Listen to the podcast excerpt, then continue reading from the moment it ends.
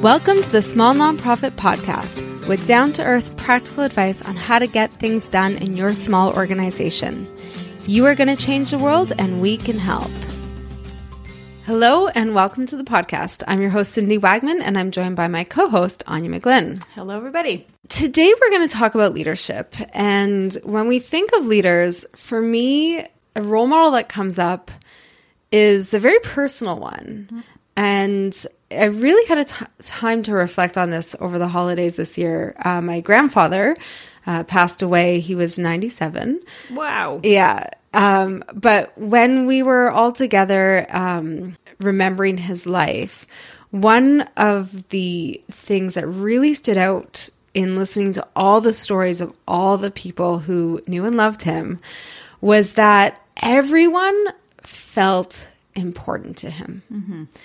Everyone felt like he knew who they were, he cared about what they were doing, he was always curious and asked meaningful questions, and he was really present in every conversation that he had with people. Wow, that's so interesting. So, like, not for this to become like a memoriam episode, but when my mom passed away, I had the opportunity to um, to sit in a room of her peers and colleagues. Um, each one of them, to a person, said that um, she made them feel as though they were the only person in the room when she was talking to them. For that reason, you know, they really looked up to her, and she developed all of these, um, you know, counseling and and mental health support programs in local schools, right? Because people were like, "Oh, we've never done this before, but like this woman seems to be making sense, right?" Um, so that, yeah, I think that that quality of focused attention um, and making people feel heard and listened to and um, and unique is a key quality of a good leader. Oh, yeah. And I mean, talk about legacy. Like when we do leave this world eventually, what do you want to be known for? And to me, I mean, this episode got deep quickly, but, uh, you know, when I look at what imprint I want to leave on the world, uh, that definitely gave me some time to consider that that's really important. And it's about uplifting the people around you. And, you know, if we do anything, if we have, and there's that quote, you know, people will forget what you said. I can't remember. I'm not going to do it any justice right now. but the one thing, they'll forget what you said. They for, forget what you did, but they will always remember how you made them feel. I mean, I think that there's such an important way that we show up as leaders, uh, whether or not you hold a title that shows leadership. And that's exactly what my, our conversation with Nouman Ashraf is today. It's about how we are all leaders, how we can all own those qualities and show up for our work and show up for the people around us in a way that is empowering and uplifting and meaningful. Yeah, I think some of the best leaders that I've encountered have uh, kind of led from behind and led from um, humility. Um, I think once you are imbued with uh, a position of power, um, it's your job to check that, right? Because everybody everybody around you knows that you are uh, the top dog. Um, they read your title, they know that you hired them, et cetera, et cetera. There's no reason to to flaunt that or feel like you have to reinforce that. In fact, your job is to try and kind of neutralize that Yeah. um, because it can create this um, this incredible barrier between you and the people that you're trying to quote unquote lead. Yeah. I mean, I feel like we should just go right into the the conversation because this is a good one. Nouman Ashraf is an assistant professor teaching stream within the organizational behavior area at the Rotman School of Management. As of July 1st, 2019, he is also the director of equity, diversity, and inclusion, reporting directly to the dean. He possesses a broad range of professional, academic, and teaching interests with a specialized focus on enabling inclusive and innovative practices within teams, organizations, and boards. For the last decade and a half, he has held progressively senior roles at the University of Toronto. He's a recognized thought leader in governance and has taught thousands of directors in the National Rotman Program on Not for Profit Governance, which is led in partnership with the Institute for Corporate Directors. He's also the academic director of Canada's Outstanding Principals Executive Leadership Program and the Supervisory Officers Leadership Program. Please join me in welcoming Nouman to the podcast. Nouman, welcome to the podcast. Thank you, Cindy. Pleasure to be here. I'm so excited to have this conversation. Now, you and I know each other because we were colleagues at the Rotman School of Business uh, or Management. And I know you do a lot of work with the charitable sector. So, do you want to start by introducing our audience to you and what you do? Well, I, I have been very privileged to have been at the Rotman School now for over a decade. And I have been teaching in a specific executive program, and this was called the Not for Profit Governance Essentials Program. I have been teaching in that program since its inception 15 years ago. Wow. We've been teaching that in partnership with the Institute for Corporate Directors nationally. Like we go from Victoria, BC to St. John's, Newfoundland every year, pretty much. And we have some stops where we have like four or five offerings, like Toronto. Mm-hmm. And Excellent. what this is, what this has done is, is it's really deepened my love, my interest, but also my learning mm-hmm. in the space of, you know, what what do small, medium, sometimes larger, but mostly small and medium, not for profits struggle with, and how to innovate despite their resource uh, allocation challenges and so on and so forth.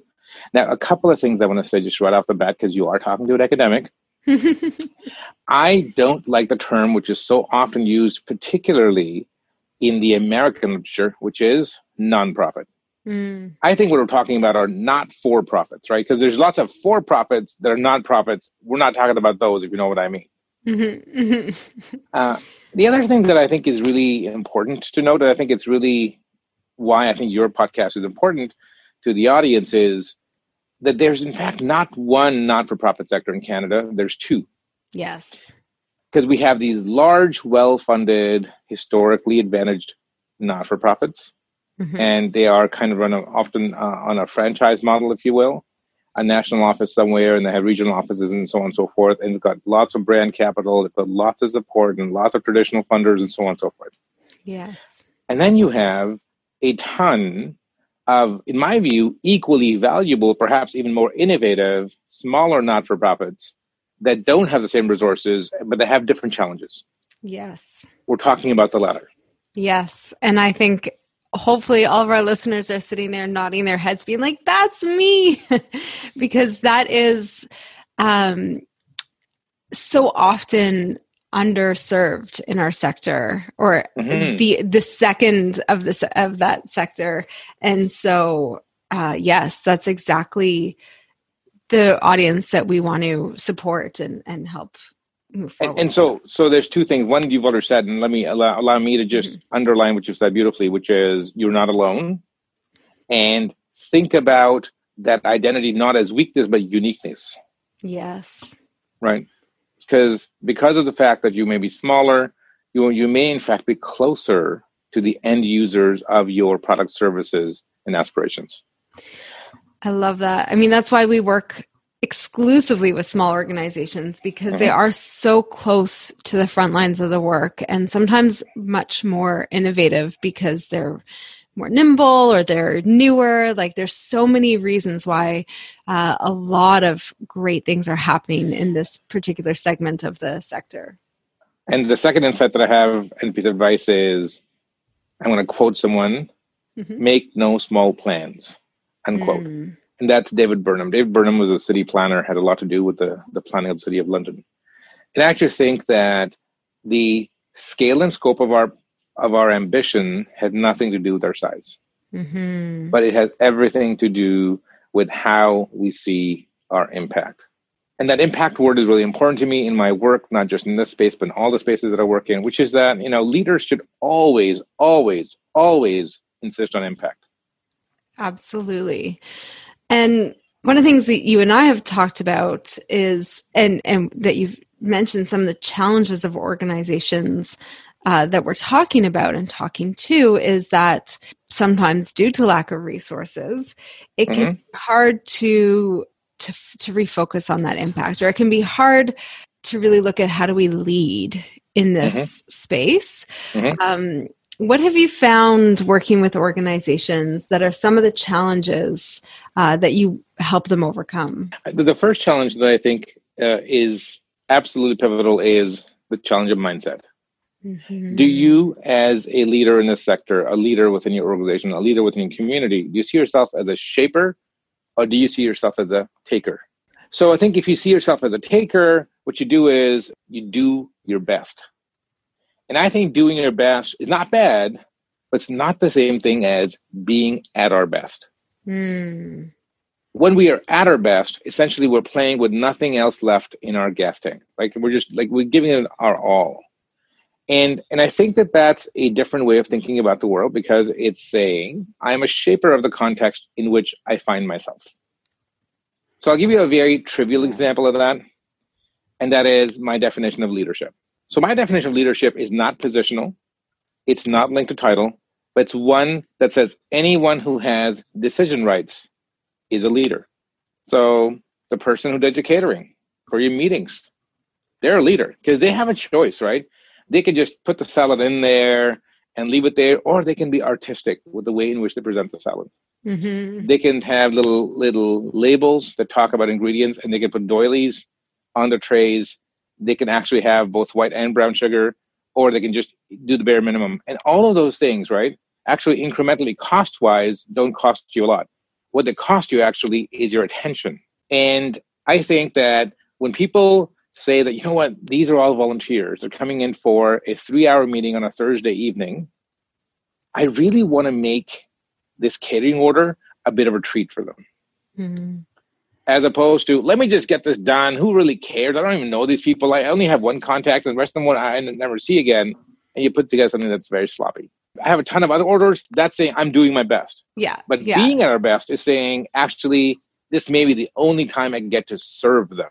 It reminds me of something that I teach with my students, um, mm-hmm. which is around locus of control. Mm-hmm. Which is, you know, we there are sort of two people there's the people who believe that the locus of control is external to us. So that doesn't matter what mm-hmm. we do, we're going to be lucky or unlucky and we just do our best, right? Mm-hmm. And then mm-hmm. there's the people who believe in an internal locus of control, which is I have control over my future, I have control over my outcomes, my mm-hmm. actions will influence how things happen and move forward. And so they show up differently and they show sure. up knowing that they can own their outcomes. And I think that's relevant to people because sometimes it feels like especially in our sector um, yep. That we just we don't have money we don't have time we have all these limitations and it can feel crushing and to remind ourselves that we have to show up differently we have to show up as leaders uh, which is not you know is is different than just being a leader or being in For a sure. leadership position for sure yeah. And, and I think that the shaping thing also requires this focus on iteration. Mm-hmm. Right? That I want to make my next board meeting, my next interaction slightly better than the last one. And it's not the same as trying to be a pleaser. No, it's actually saying, how do I design for the outcome that I'm seeking?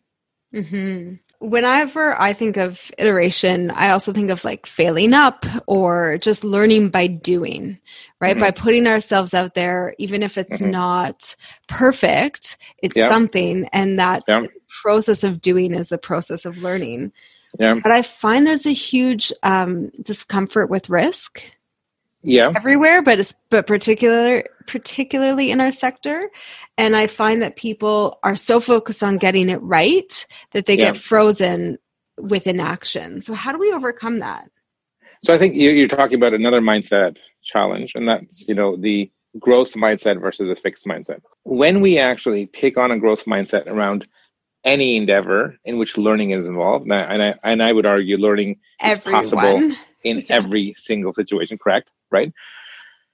I think we have to first have the courage to step out of our comfort zones. Mm-hmm. Like to me, that's a, that's a default setting. Yeah. That our comfort zone is not where learning is going to happen. For me, I'm going to say learning only happens when we leave our comfort zone.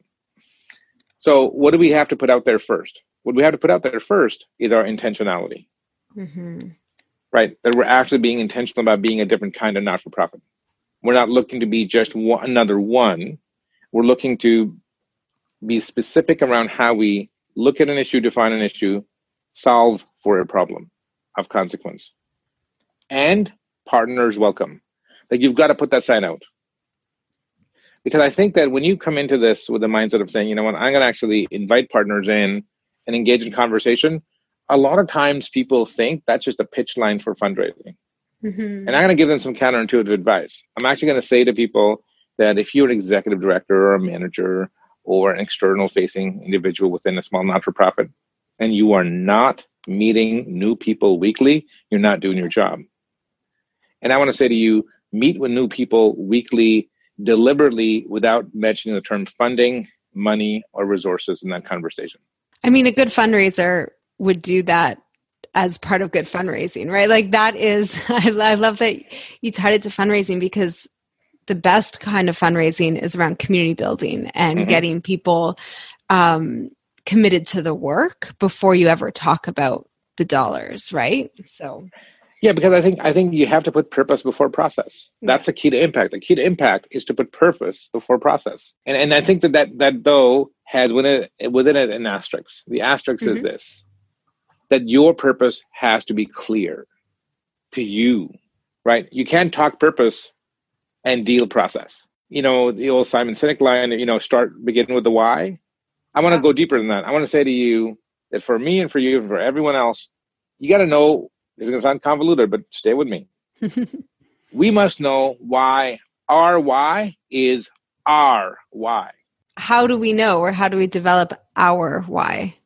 So I think you have to ask a question which says, you know, how did what did the world lose out on if I don't show up as the most, you know, refined uh, iteration of my own self? It's simple as that. Mm-hmm. Right? Because I think that all of us know when we're giving it our all, and all of us know when we're actually cutting corners. Yeah. And I think that the real reward for excellence is not acknowledgement by others. It's knowing in our in our own heart that we have been excellent. So if we just look for external validation, we become, you know, praise junkies. And that's not really helpful because all we're looking to do is just go for another hit of dopamine. Yeah right? Trying to just put the flash instead of substance sometimes. Go back to the same places where we get the accolades and not really addressing the issues where we have to grow, where we have to refine, we have to where we have to iterate. So how do we then learn to be our best? So the first thing I'm going to say is absolutely insist on impact. I've said that before. Mm-hmm. And next, impact def- has to be defined on the basis of the ones that we're looking to influence not on our own basis. So impact impact to me is an outcome measure, not an input measure. So I, I, I can say to you as a professor that you know I'm doing my best. I'm teaching eight courses. I'm doing multiple sections, and I'm across programs, undergraduate and graduate, and executive education, and so on and so forth. And all I'm giving you now is input measures. Yeah. But when I say to you that I have a hundred percent, you know, participation uh, rate when it comes to my course evaluations, and people come back to me. that was really helpful. And three years later, I hear from someone who's not in Copenhagen, which is true, who said, I've mm-hmm. chosen to do a graduate degree because of the undergraduate course that I took with you when I came as an exchange student to Rotman Commerce. That's what I mean, right? And that's not praise. That's them saying, I took that idea, I applied the idea, it opened up my eye to real application, and now I'm pursuing graduate education in that space because of the interactions that we had. Now, there's two things here that are tacit that I need to make explicit. One of them is openness to feedback, not praise, feedback. Very and for me, with that, yeah. very different, right? So for me, I, I don't wait till the end of term, for instance. I ask people these three questions based on this conversation.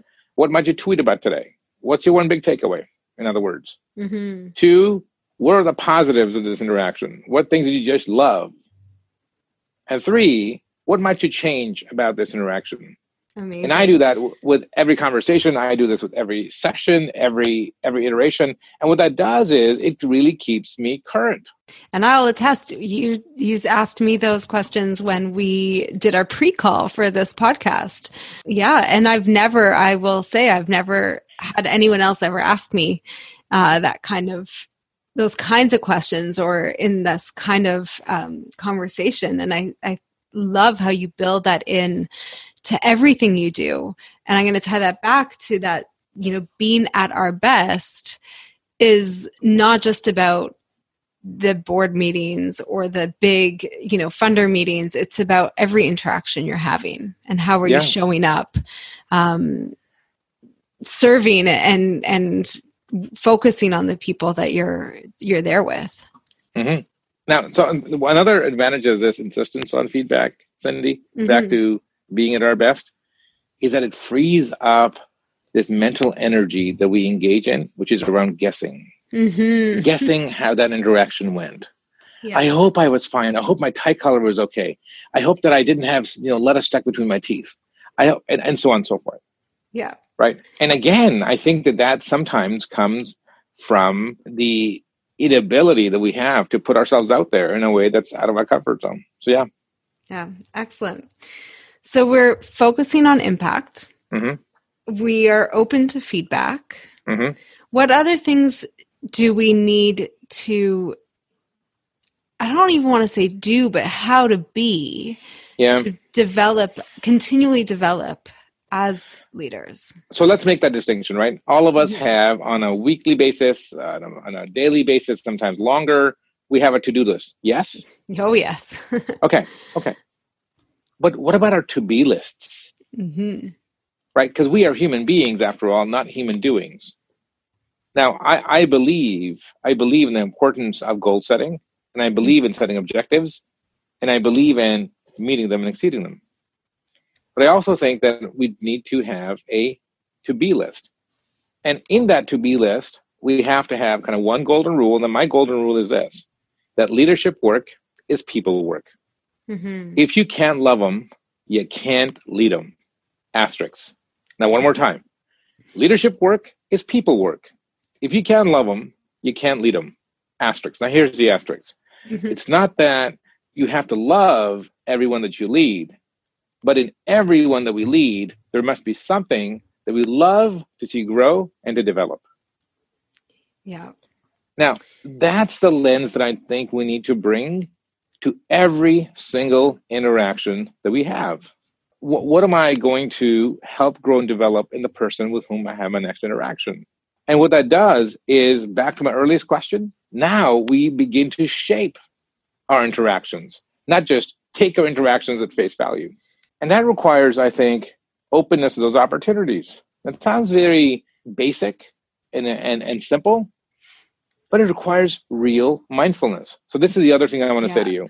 Yeah. You know, how do we have to be? So we have to be in a space, right, where we acknowledge that in addition to time, which we we constantly talk about as being a real binding condition, the other binding condition is space.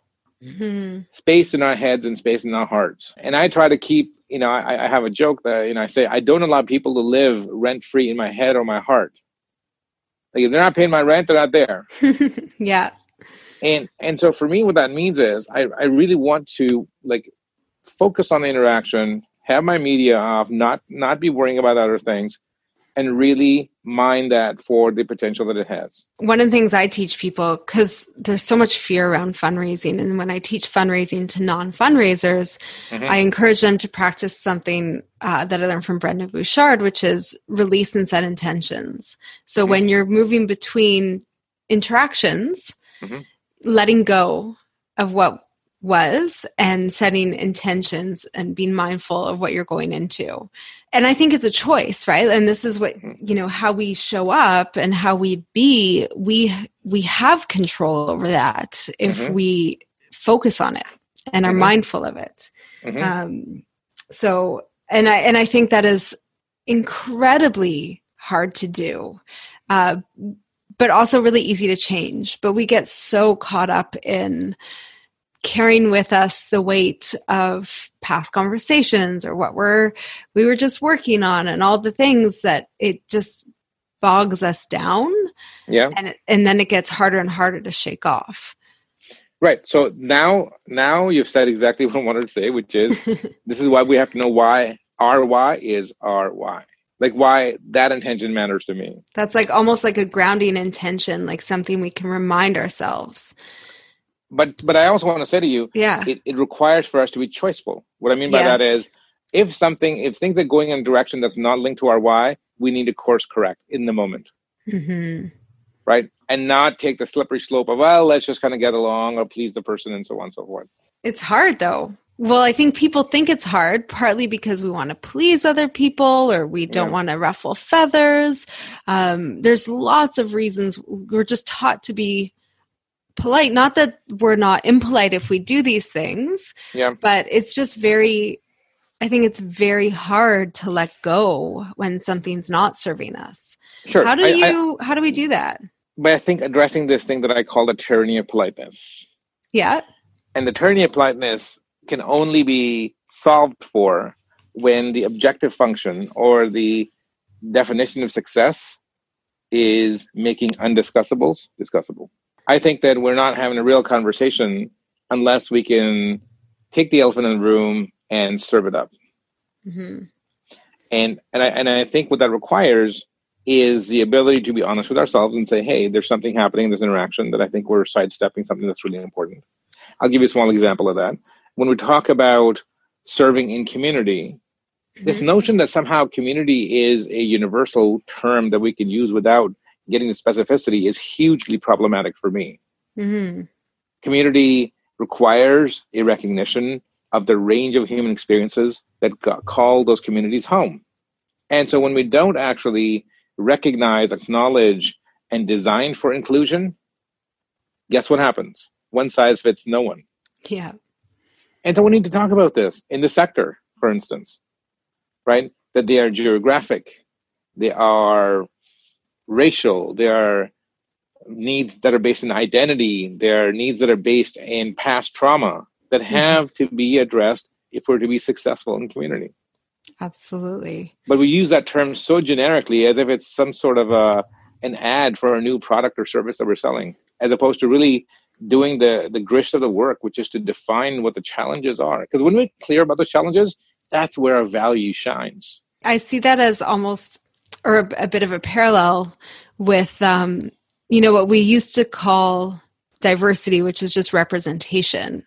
Mhm. And now what we look at in terms of inclusion and actually looking at, I, there's that great picture of like people standing on Mhm. on the blocks and Yeah. you know equality is like everyone gets the same block Mhm. but equity is when they have the block that's appropriate to their size um, Right. And then i've heard justice is when there's no gate that they're looking over. But it's it's really like you know you have to look at those deeper things. Like when i started learning about anti-oppression work 15 plus years ago you know it was a completely different conversation than it is today because we've had to move towards what are we missing? What what are we not talking about? And how do we bring those things to light? So And, so think about this, right? So we could either, you know, skirt the issues and pretend they don't exist in these conversations or yeah discussions of impact, or we can get uncomfortable and say, listen, we don't have all the answers, but I think it's important for us, given our commitment to impact, that we address Mhm. this. Maybe not Yeah. all of it today, but we need to have a strategy to do that.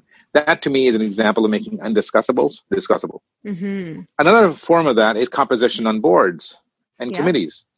Who's not there? Whose voice is not centered in conversation? Whose experiences are not represented? And I don't mean that in a very, you know, paint by numbers way, but I mean that Mhm. in a real engagement kind of an approach to this work. hmm And to me, engagement is to me engagement is a universal aspira- universal aspiration that requires translation around choices. What may be engaging to one main fact be a turn off to another, but you have to be declarative about this intent and then ask the question: What does engagement look like for you? and so is it fair to say that we make trade-offs and decisions as we define that more and more and narrow in or do we want to broaden out and have um, broader yes and no. definition okay Yes and no. I actually think that the fundamental premise is still the same, which is to me, a leader meets people where they are, hmm but doesn't leave them where they found them by the time they're done with them. hmm So it's actually this idea of being open to where people are, hmm right? And the next the next piece is is the, being discerning about how do we elevate that conversation through that interaction in a way that people are left better off. Mm-hmm. Let me tell you the opposite of this for a second. So I am saying unequivocally that in whatever we do, we must never diminish the humanity of the other, Mhm. even if we vociferously disagree with them on core issues. I mean, we all, I think most people would nod their head at that and be like, of course. But sometimes it's hard when we Well, get I- caught up in the things, all the things, right? Uh, so I say to them, yeah. if you believe in that, if you agree with that, then you should not have you know one WhatsApp group for your board and a sub WhatsApp group with some members of the board. Yeah. because because clearly some things are unmentionable to the entire group. Like why is that? Yeah. Or why do we trash talk each other within the sector when the other person's not in the room? And to me, I just think that that that, that to me is a pernicious form of exclusion Mhm. that doesn't get called out, and I want to call it out because I, I do want to say to you that those are energy drainers. Absolutely. They bring us down and it makes showing up so much harder. So, is it as simple as reminding ourselves and w- that mindfulness that you mentioned before? Like, how do we build this into our habits so that we start to show up that way, that we stop the behaviors that bring us down and we start to um, embrace or practice the habits that not only lift us up but lift those around us up I think it's turning intention into behavior and turning behavior into acts that we do consistently that give us a sense of having moved closer to the why, our why daily. So to me, I always uh, talk about this idea of a good leader, a mindful leader, a thoughtful leader, an impactful leader is one who actually is able to pay attention to their behavioral footprint. They don't even notice the footprint unless they get feedback consistently. And they should. And, and to me, again, it's it I know it sound this sounds really simple and trite, but I really mean this. Fish don't know they're wet. I mean, I, like most people don't know what their behavioral footprint is because they just think in their own minds they're like we're you know storming right ahead. We're doing all the right things. We're committed to this sort of stuff, without actually asking people what the feedback is. In particular, people whose opinions may be disconfirming. Feedback is data, not destiny. well that's like a mic drop Yeah, feedback Yeah. is data, not destiny. Feedback is data. It just Yes. tells you how others experience you. It doesn't mean that you are a good person, a bad person, a happy person, or a sad person, someone to be despised, someone to be loved. It's just feedback. yeah and also it doesn't mean that we have to continue like so much i think is we think people when we get feedback we take it personally and we we see it as ourselves and then we Uh-huh. Reinforce that image of ourselves Ah, right it's like i'm i am that person instead of that was a behavior right. And and so can we can say that we stepped into this situation with a particular footprint. Can I choose another one? And I use that metaphor all the time. If it's rainy and slushy, there's no way that I'm going to wear my nice suede loafers. There's no way. I prep for that. yeah So just prep for the outcome you want. And that data is not like we can always change data we can always do things That's right. differently by, Yeah. by doing things differently. That's right. Nouman, I, I love it because it's it's so much about how we show up and the mindset of of being leaders. And again, it's not about a position. It's really about you know our intentionality of of making empowering decisions to ourselves and those around us. I think it's such an important conversation for our sector. Before we run out of time, is there anything you'd like to add to our listeners or say to them? I mean, I, I'm, you know, I feel that every leader should read poetry regularly. And I think poetry is important because it allows us to use a different part of our psyche, or mind, or spirit, perhaps. Uh, and I want to close with a piece of poetry that I, that I read, uh, given to me, in fact, by, by a, um, a friend of mine at a point that I experienced personal loss in my life. Hmm. and um, it's it's a it's a Persian poem. It's written by the guy named Hafiz, and he says, after all these years, the sun never said to the earth that you owe me. After all these years, the sun never said to the earth that you owe me. See what happens with selfless love? It illuminates the universe. So I actually think that when you know your why, you don't you don't care for kudos or props. Yeah. You do it because your why brings you value. I love that. And uh, I've had this conversation or similar conversation with Paul Nazareth, who I know you know, where we talk about service mm-hmm. and that, you know, we approach our work. I approach our work personally as a company. Everything is, is about service. Mm-hmm. And I, I think that's such a beautiful poem to express that. So thank you. My pleasure. It was great talking to you, and I hope uh, that you will have not only much luck, but more importantly, much impact. Thank you. And I'm sure all of our listeners can appreciate that. And uh, thank you so much for joining us. My pleasure. Take care.